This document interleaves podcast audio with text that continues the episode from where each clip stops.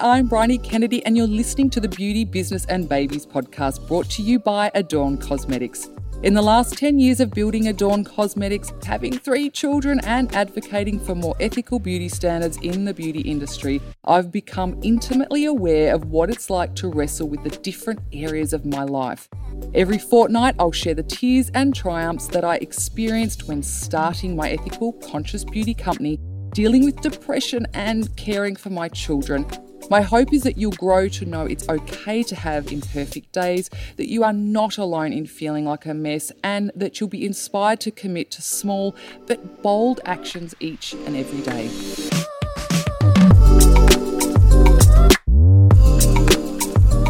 Hi, welcome to the first ever episode of Beauty, Business and Babies brought to you by Adorn Cosmetics. I'll be joined by Michelle from the Peers Project, our producers, and together we'll be diving into the different areas we as women often feel torn between. Oh my goodness, Bryony, I'm so excited to be here today and to learn more about you and, you know, the woman behind Adorn Cosmetics. Oh my goodness, I'm so interested to learn more about your story, how you started Adorn, and how you got to where you are today with your babies also. You know, did you always have the dream of kind of starting a cosmetics business? Was that always on the horizon for you? No, I as a as a child thought initially that I was going to be a checkout chick. That was my goal. I used to walk up to Ritchies, which was near our house, hoping that I'd get a job there at the age of six, uh, much to my mum's uh, horror. And I then eventually thought I might be a vet. So it was definitely not something that I had thought of. But I think being an entrepreneur had always been part of my makeup.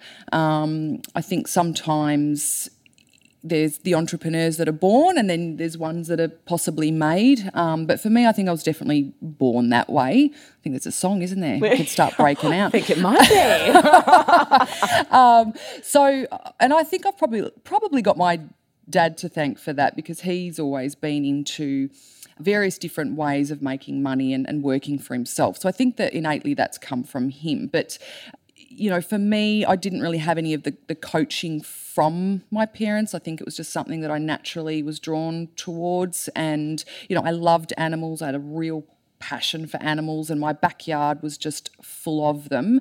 My grandfather introduced me to birds, which are now my favourite animal. And so he built me a couple of bird aviaries. And so, that got filled with budgies and quails, and then I introduced guinea pigs. I had fish tanks, and I had mice cages, I had a turtle, I had canaries, you name it, my backyard was full of it. And my mum was just so just she just had to turn a blind eye to it because there was constantly more and more animals getting delivered and, and or I was rescuing or something. So for me, I always had that passion for animals. And then I guess naturally, because they all started to breed, I had to find homes for them. So actually, at the same time, I had a teacher, his name was Mr. Kennett. I think I might have been in about grade three four, and he was a very old teacher at the time. He was probably about 60 odd. And so he taught us how to do profit and loss. I'll never forget it on a blackboard. I don't know if anyone listening remembers a blackboard. Hopefully, some of you do. I feel super old. So, on a blackboard, one day he decided to teach us about profit and loss.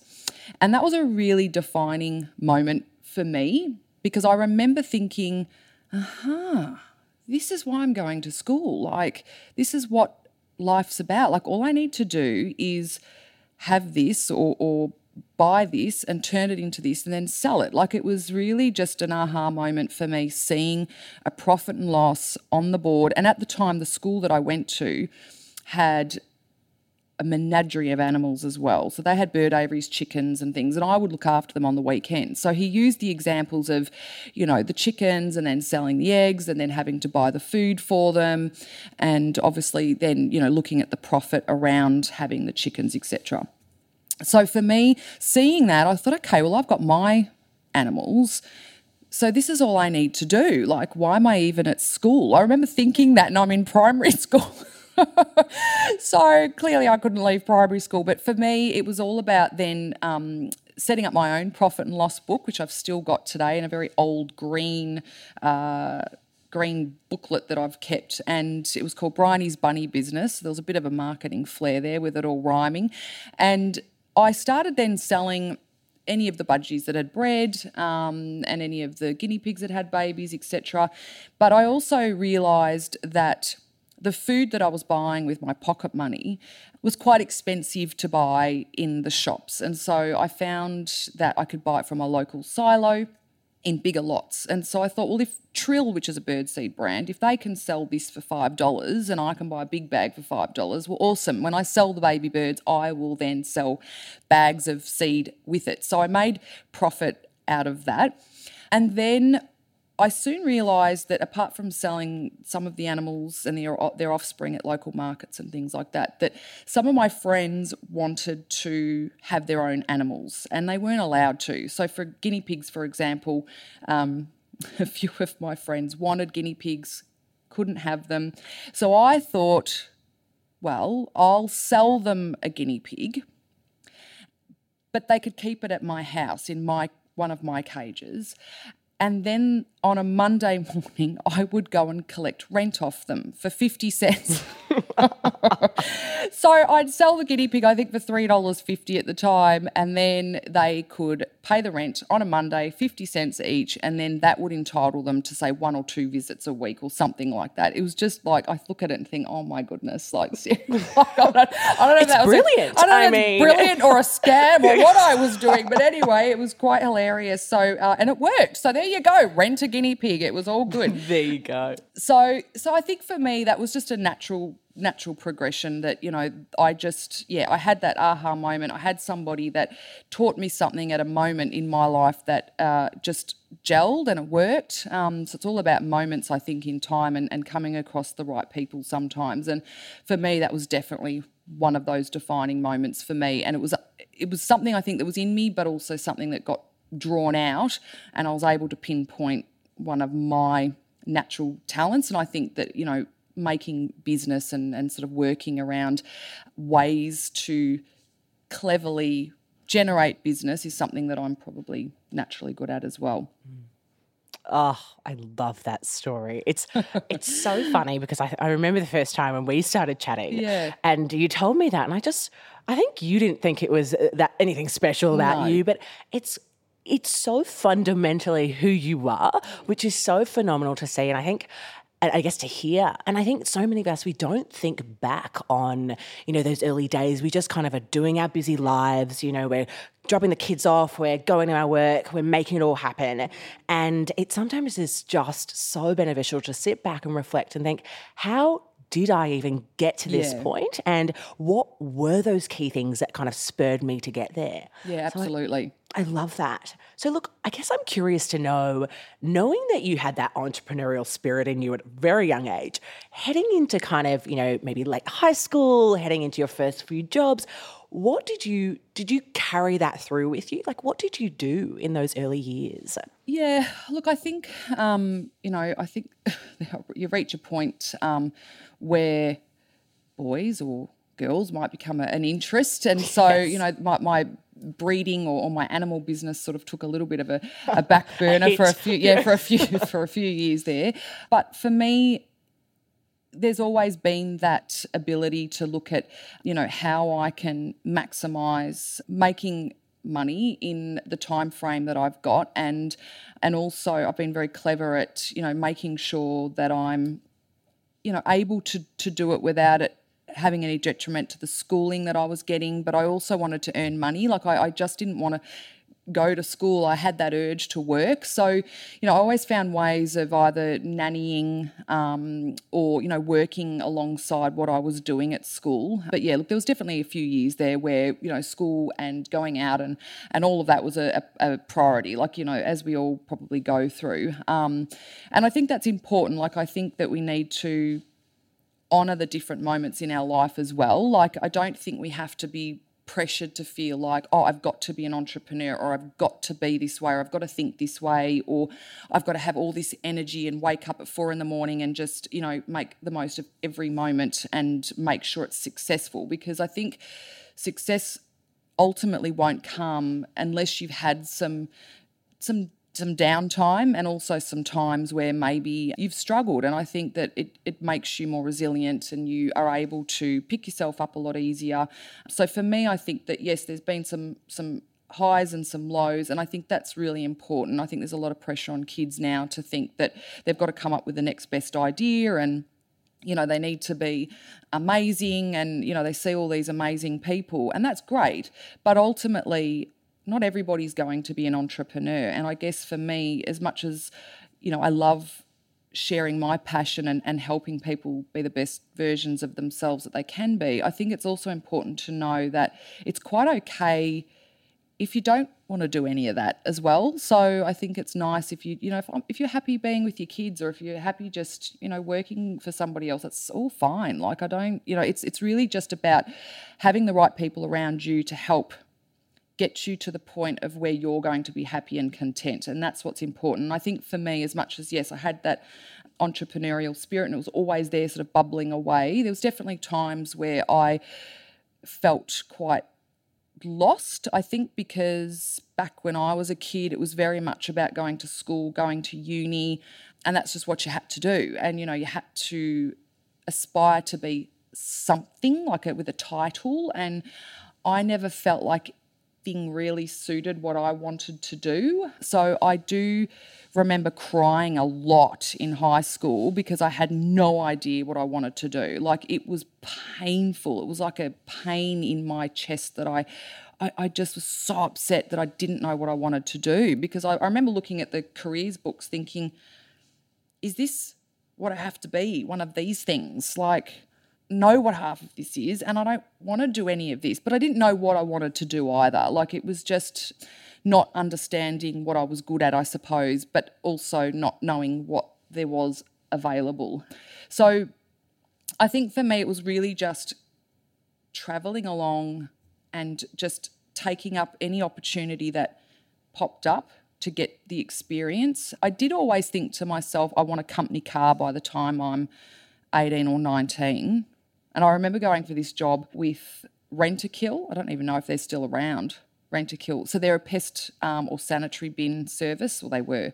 And I remember going for that job. I was still at sort of uni at the time, and they said, "There's just no way. You're 18, and we're not giving you a company car." So I waited, and then a year later, they advertised that same job, and I went back, and just because I'd been there before, and I, I, suppose I just expected that I'd get the job because why wouldn't I get the sales job with no sales experience? And they gave me the job, and I ended up doing really well with that. So I guess for me, I've never really accepted that I can't do something I want to do. I sort of find like that's almost like a red flag to a bull to me. So if I ever saw a job and I thought, well, that sounds interesting, have no idea what's involved in it, I would just quickly research what that job was supposed to be and then make sure I said all the right things in the interview and I'd get the job.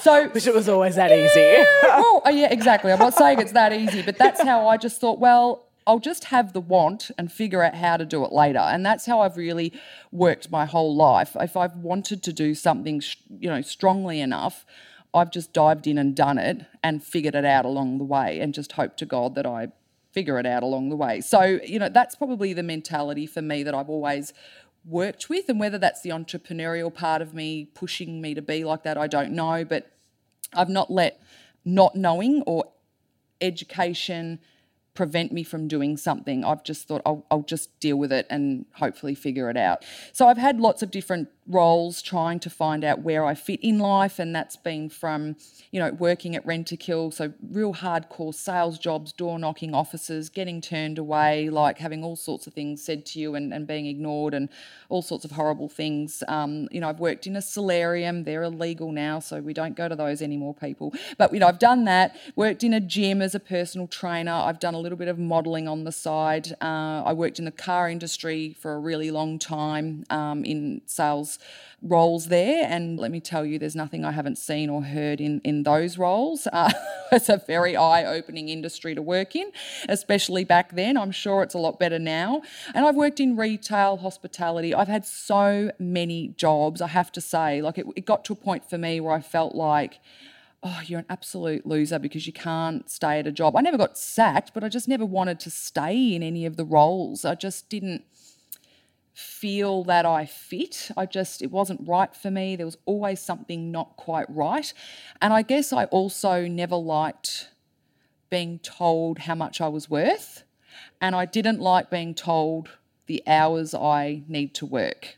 so for me, I felt like if I'm putting in, I should be rewarded as such. And I don't know whether it matters that I'm working four hours and getting the job done or 10 hours. I don't, I, so for me, that was always a bit of an issue. So, so lots of different industries. And I did have a passion for, at that point, I guess, beauty in the context of, I guess when I was modeling, it probably came up then that I just found that when the makeup artists were doing my makeup, I just didn't love it. Like I just felt like this is not right. So I do it myself. And then I found it really enjoyable. I love colouring in. I still colour in. I've got my beautiful Derwent set that I've got at home. My kids are not allowed to touch those pencils. They've got theirs and I've got mine. Yeah. Do not stay away. Do not touch them. so for me, that I've always found that really relaxing. That so I guess I've got a I wouldn't say I'm creative, but I think that the colouring in and that side of things. I do have that creative. And so I found makeup artistry really relaxing. Uh, so I started to study it and I then I started to do it as a side gig, I suppose, for weddings and, and different things. Um, and I also had a passion for eyebrows. So I really just wanted to attack everybody's eyebrows and just make them perfect. Like I just I had an obsession with them. Too good. Yeah, so I set up a little salon at my home and I started waxing eyebrows as a bit of a side gig and obviously doing the makeup as well. And I guess that's probably where my beauty journey started. And it was just simply an accidental. I really enjoy this and I'm going to find out more about it. And, and most of it I was self taught. And I think, I, I just think, like most creative things, you've either got to natural flair for that or you don't. I think you can be taught, like I'm sure I could be taught, taught to paint or draw, but I don't think I'd be any good at it. You know, but from this perspective, it just worked for me. Like I just, I didn't need to do any formal training per se. I just got it. So for me, that's how the, the beauty side of things started. And I really thoroughly enjoyed enjoyed that side of things. I guess at that point too, so I had been at uni probably for about oh, yeah, probably about a year while I was doing all of bits and pieces of these things. And then obviously I left uni after 12 months because I just felt that it was pointless for me. I felt like a lot of what I was learning I knew naturally. And at that point, I was giving some of my friends a dictaphone and they were actually recording the sessions and I was working. So, again, I found a way of doing both things. Uh, but then I thought, look, I think I'm just going to go into the workforce. And that's when I had these various different jobs in the car industry, etc. And then I did get to the point where I thought, you know, I don't. I just don't want to work for someone anymore. I just, I'm so over it. And I was about 25 or 6, I think, at the time. One of the things I noticed was the inconsistent service in beauty salons. And I had quite a few clients by then for eyebrows in particular. And I thought, well, I wonder if, based on what my experience is as a customer, if I can just turn a beauty salon into something that's what I would expect. So, you know, something that's clean, like it's really not that hard to a clean salon.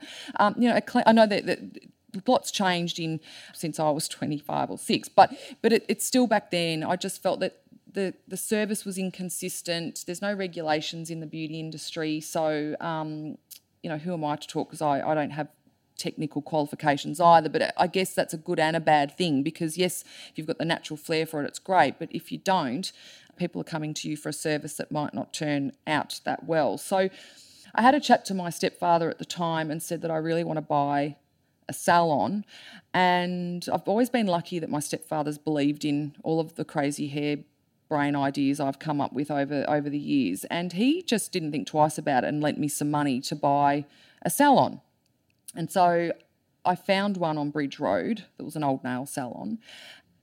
I quickly turned it into a full beauty salon and just we did a little bit of renovation and and things like that. And look, it was a hard slog. It really was. There's there's a lot of beauty salons out there, so I do take my hat off to anyone that has a beauty salon because it's extremely competitive and it's it's very hard to to, to make a dollar, you know, with that particular industry. So it taught me a lot, really made me very resilient because there was definitely days where I was wondering how I was even going to pay our staff. Like it was real, and you know, I was only 26. Like I, you know, I really didn't have an idea what I was doing, but I, but I also did as well, just naturally. So I did get to the point where I thought, look, I'm not going to do this forever. I do love what I'm doing, but I don't want to do it forever. It's just too much, and I can't see that I can grow this any further.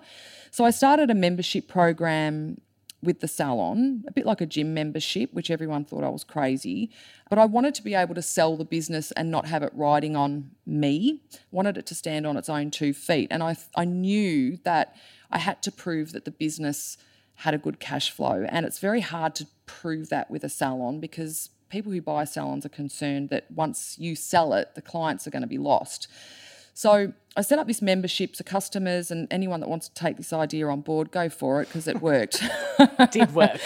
is that I set up a, a, direct debit system. So if a customer I knew spent $80 a month, they would be direct debit at $80 a month, but they would get their services for 10% cheaper than the $80. So effectively, they would be paying, what is that, 70 $2 or something like that. So they their services would only cost them 72 and then that $8 would accumulate over time and then they'd either use that to, for another service or product or, or, whatever it might be. And most customers I found that they knew that if they were going to spend $80 they would set their membership at 100. It was almost like a bit of a saving thing. So then every few months they could have a facial or something. It was almost like a, a bit of an afterpay situation but prepaying it.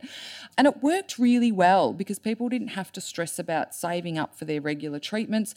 But from my point of view, I knew what my cash flow was every month. I knew on this date, X amount of dollars was coming in, and I was able to sell that to the very first person that looked at the business because they could see that this was generating income. So I did learn early on that with a business in mind, you do need to think about you know the end result like you know you're, you're i guess an ex, some sort of exit strategy. Like i never had a business plan but i knew in my mind that i had to have some form of exit strategy. And i think that it's thinking about how will this business function without you being there and that's what an investor or another business owner is going to look at. So so definitely taught me a lot of those a lot of those things having a salon was extremely interesting, especially on Bridge Road. There were some very interesting moments where people mis- mistook what our salon was, oh. and we had some very, oh, oh no, very interesting moments. So there was a lot of education that went on in that in that industry. But that gives you a brief, I guess, synopsis of, of where I where I sort of went in my journey through various different industries. Oh my goodness, I just I just love hearing this. I think so many of us can get so caught up in our heads around what is it that I should be doing, or you know, whether it's you've got your babies now and you're like, oh, I feel like what I was doing before doesn't make sense to do that now because my lifestyle's changed. I've got different ideas, different passions, and I think what I love about your journey, about you, is just your ability to go in every moment of my life, in mm. every different phase. I'm just going to take it for what it is, yeah. and I'm just going to go and do what I want to do. Yeah. I think so many of us, unfortunately, aren't as courageous or we fear the unknown. Mm. You know, what advice would you give to, you know, all of us out there, other women out there who are just struggling. They may see what they want to do, but they're struggling to actually go out and do it. Yeah, and and it's funny. I was talking about this just yesterday with my husband. I look. I think that I think naturally some of us are a bit more courageous than others, and, and I get that. And, and people do say to me, oh, but you're this way, or uh, you find it easy because of this. Like, I have to say, I,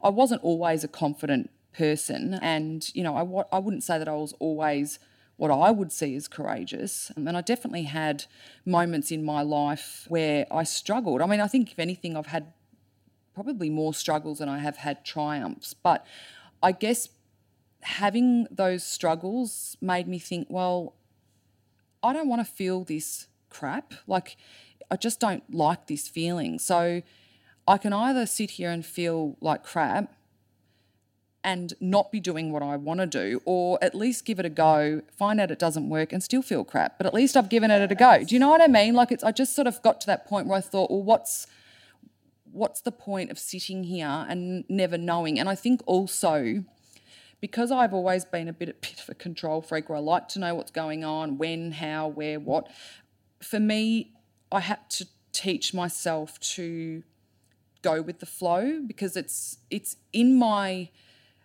personality to want to know what's happening minute by minute, day by day, what's the end result. Really have had to talk myself you need to just think about right now because thinking about tomorrow is stressing you out so badly and you can't control it. So you just need to get back into this moment. Yes, you don't know what you want to do. You feel like you don't fit in. And I never really felt like I fit in with people I went to school with. I, I you know, I always felt a bit out of the circle, I guess, if you'd want to call it that. I just felt that I didn't have the same maybe interests or connection. Like I just felt that that was always something that I struggled with. And so my advice, I think, is that people need to understand that we all fear rejection and we all fear failure. But ultimately, if you're rejected or you fail, what's the worst that's happened? Like, it's, I think and I teach my kids this. I I say to them like, let's think about the worst case scenario. You don't win the race. Well, you don't win the race. You're not going to die.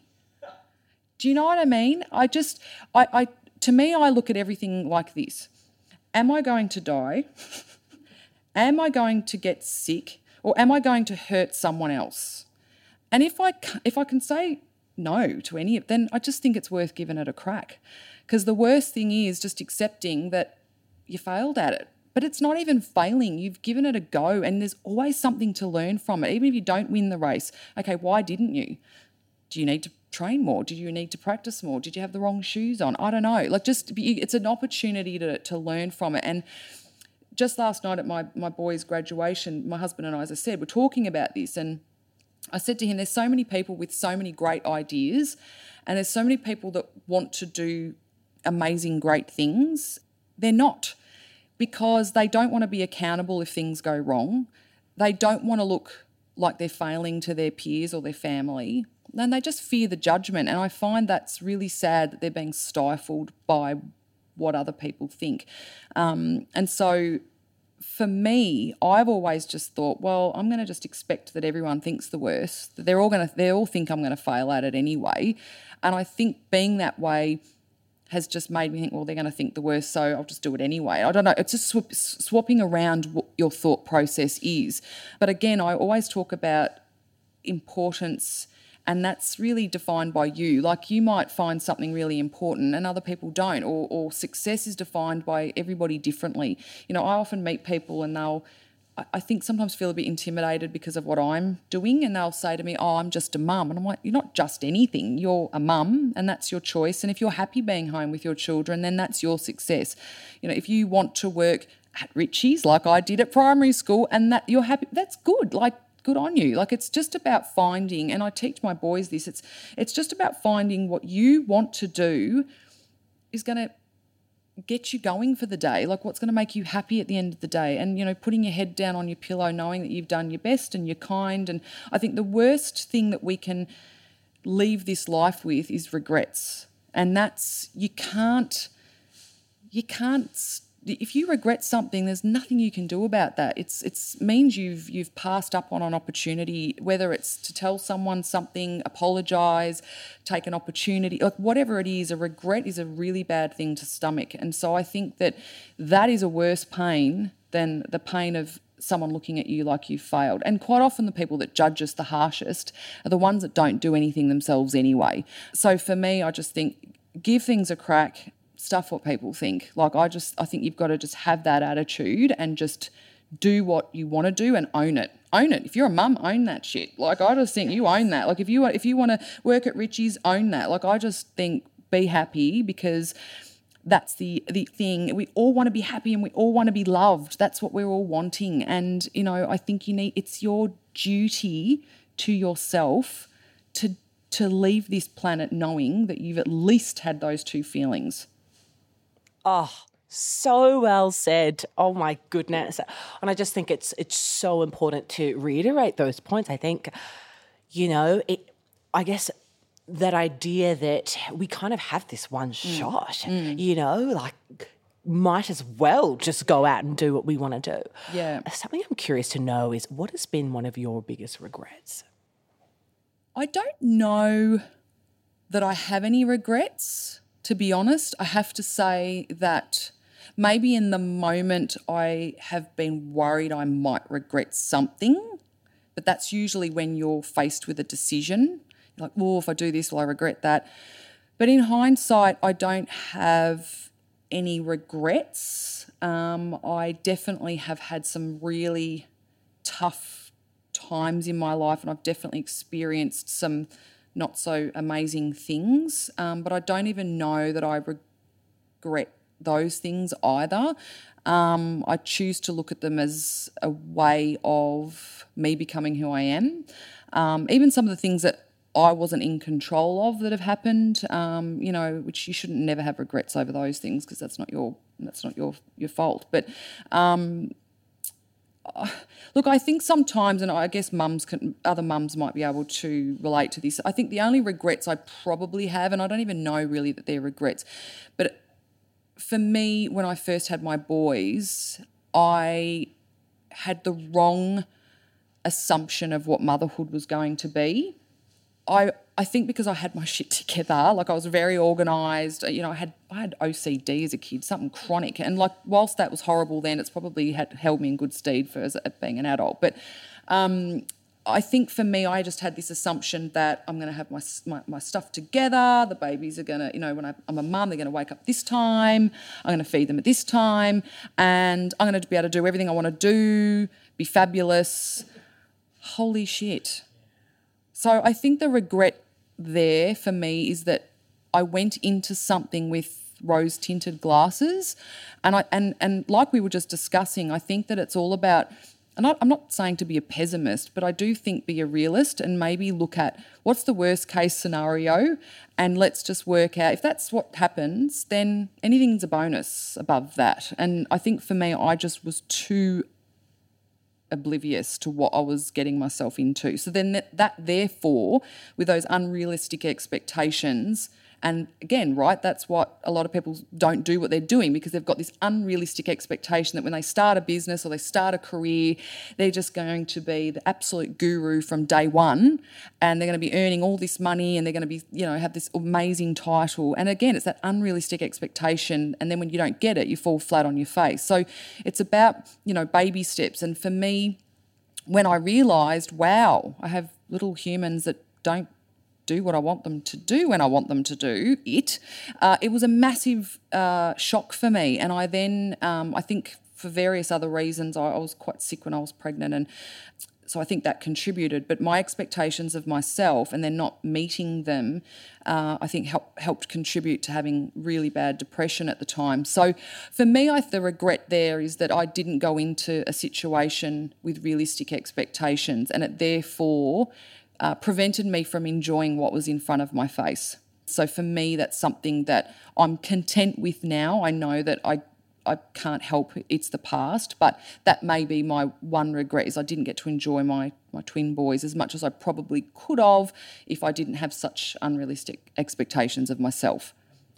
How can we let go of expectations that we put on ourselves. I mean, everything you're saying is just so right. You know, I think so many of us go through these moments where we see the glossed version of what we think it's going to be. For me, it was most definitely business. And, you know, all that title and this and that and, and whatever. And then you start doing it and the reality hits you and it slaps you in the face. You know, how can we grow to shed these expectations? Yeah, look, I also think for me, I think I've always had high expectations of myself, and I, I did, you know, as a as a young adult, as a teenager, I always had the expectation that I was going to be a certain type of person, and you know, be in corporate. You know, I, I had this sort of view of what I wanted my life to look like, and then, as life has it, you do you hit some bumps and hurdles, you, you meet some not so fabulous people, uh, and you, you have to learn either to be resilient or to be someone who's just an absolute pessimist that just hates on life because you're accumulating every negative thing that's happened to you. So for me, I think it was really about okay, do I want to digest all of this negativity and let it manifest into this ball of I hate the world and I'm going to just hate on everyone else because it's unfair and I've had all these things happen? Or do I look at this as an opportunity to become more resilient and know how to prevent that in the future or how to deal with that in the future? And so for me, having probably someone in my life that is someone who has probably held on. I've got someone, you know, that holds on to negativity and it's turned them into somebody that, you know, we all start out beautiful people, but this person's just gone on a path where they're just turned into a very negative person and it and it and I think that just it robs you of life and whether you believe in reincarnation or what you, you've got this life as this person and for me it's been a really sad thing to see this person disappear into a shell of negativity and just everything's just everyone else's fault and I'm not to blame and I just poor me and it's all of that. Like, you know, I just don't want to be like that. Like I just I want to be able to say, yeah, I've experienced this, but how I've come I've come up on top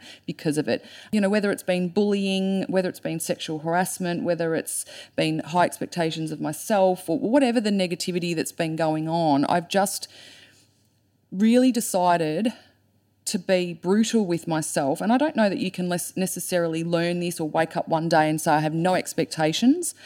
It's definitely a learnt behaviour. And I think it's definitely that internal dialogue that you continue to have with yourself.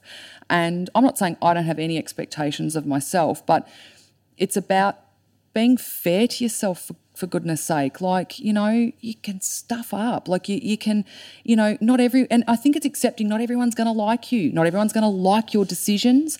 You know, it, it's it's accepting that and going, okay, I, oh, I've accepted that someone's not going to like me. You don't like me. All right. Like that whole rose tinted glasses thing, just accept that, you know, we are all different and we don't all get along and we, do have difference of opinion and just accept it and then i think the expectations while you can have them they're not going to rule your life because you just think, right, okay, well, Michelle and I get along on this, but we've disagreed on that, or, you know, and just accept it for what it is. Accept things for what they are and move on. Okay, this person doesn't fit my life.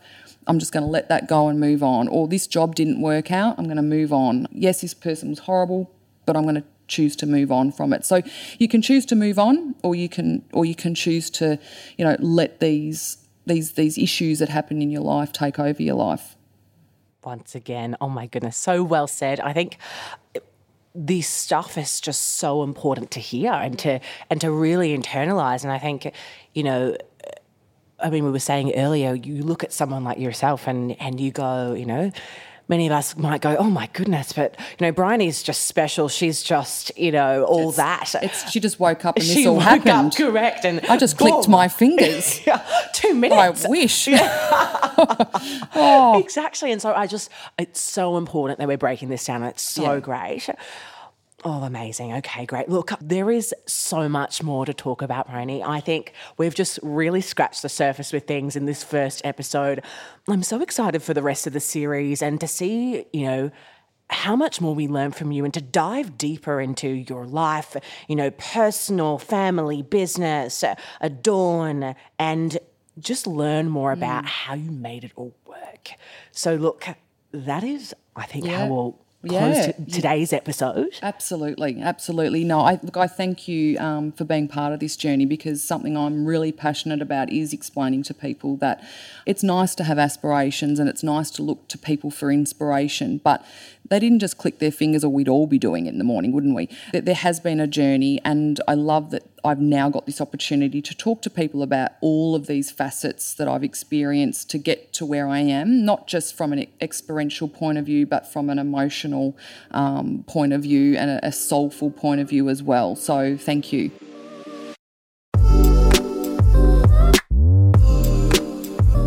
Thank you for listening to the Beauty, Business and Babies podcast brought to you by Adorn Cosmetics. I hope there was something in today's episode that you found relatable and made you feel less alone. As women, we're all struggling with something on the inside, but we're often too afraid to ask for help.